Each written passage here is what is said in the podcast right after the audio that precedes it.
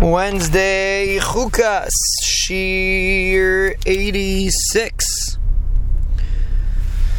We are holding in the middle of Mitzvah Yud Zayin. We are discussing a Bechor. So the halacha by a Bechor that's a Tam, that's right to bring a korban, doesn't have a mum, so then you shecht it in the Azara, and it's eaten in Yerushalayim. The Kayanim can eat it, their wives, their Avodim. But a Bachar Balmum, you could eat anywhere. So, uh, as long as you want, wherever you want to eat it, a bechor tam is only eaten for two days and a night. Now, there's a mitzvah to eat a bechor within the year, whether it's a tam and a balmum. So, if the mum happened within the year, you're not allowed to leave it for more than a year. But if the mum happened after the year, nowadays when you're when you have to wait till the mum comes, so then you give another 30 days after the mum happened. That's the Gemara says. So, so basically, the the you don't have to shechter right away, even though it's after the year, but you could shechter within thirty days. And there's a machlokes rishonim if this halacha applies if the mum is by a kayan too, or maybe it's only when it's by Yisrael, but that's the halacha. You have thirty days.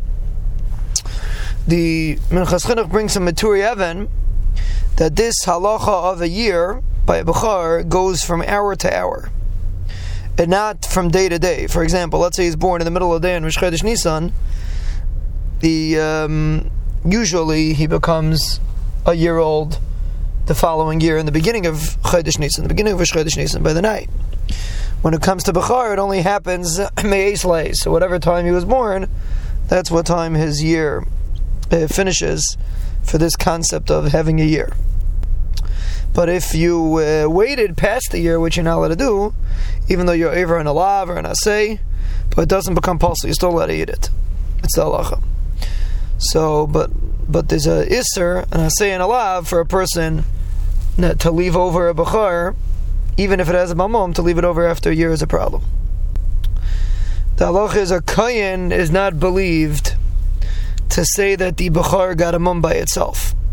The halacha is you can't give a mum to a bechor, but it can get a mum by itself. The kain's not believed because we're afraid that um, that they're going to lie because they're not interested in being busy with the bechor. But um, a Yisrael would be believed. It's only a kain that is not believed because he has a achrayas to um, to watch it. So therefore, a kain that says the mum came by itself, the halacha is he's not believed, and we assume that he made the mum and then Chazal gave him a knas. Talach if he made the mum, he's not allowed to. He's not allowed to use the bechor based on that mum. He has to wait till a different mum comes.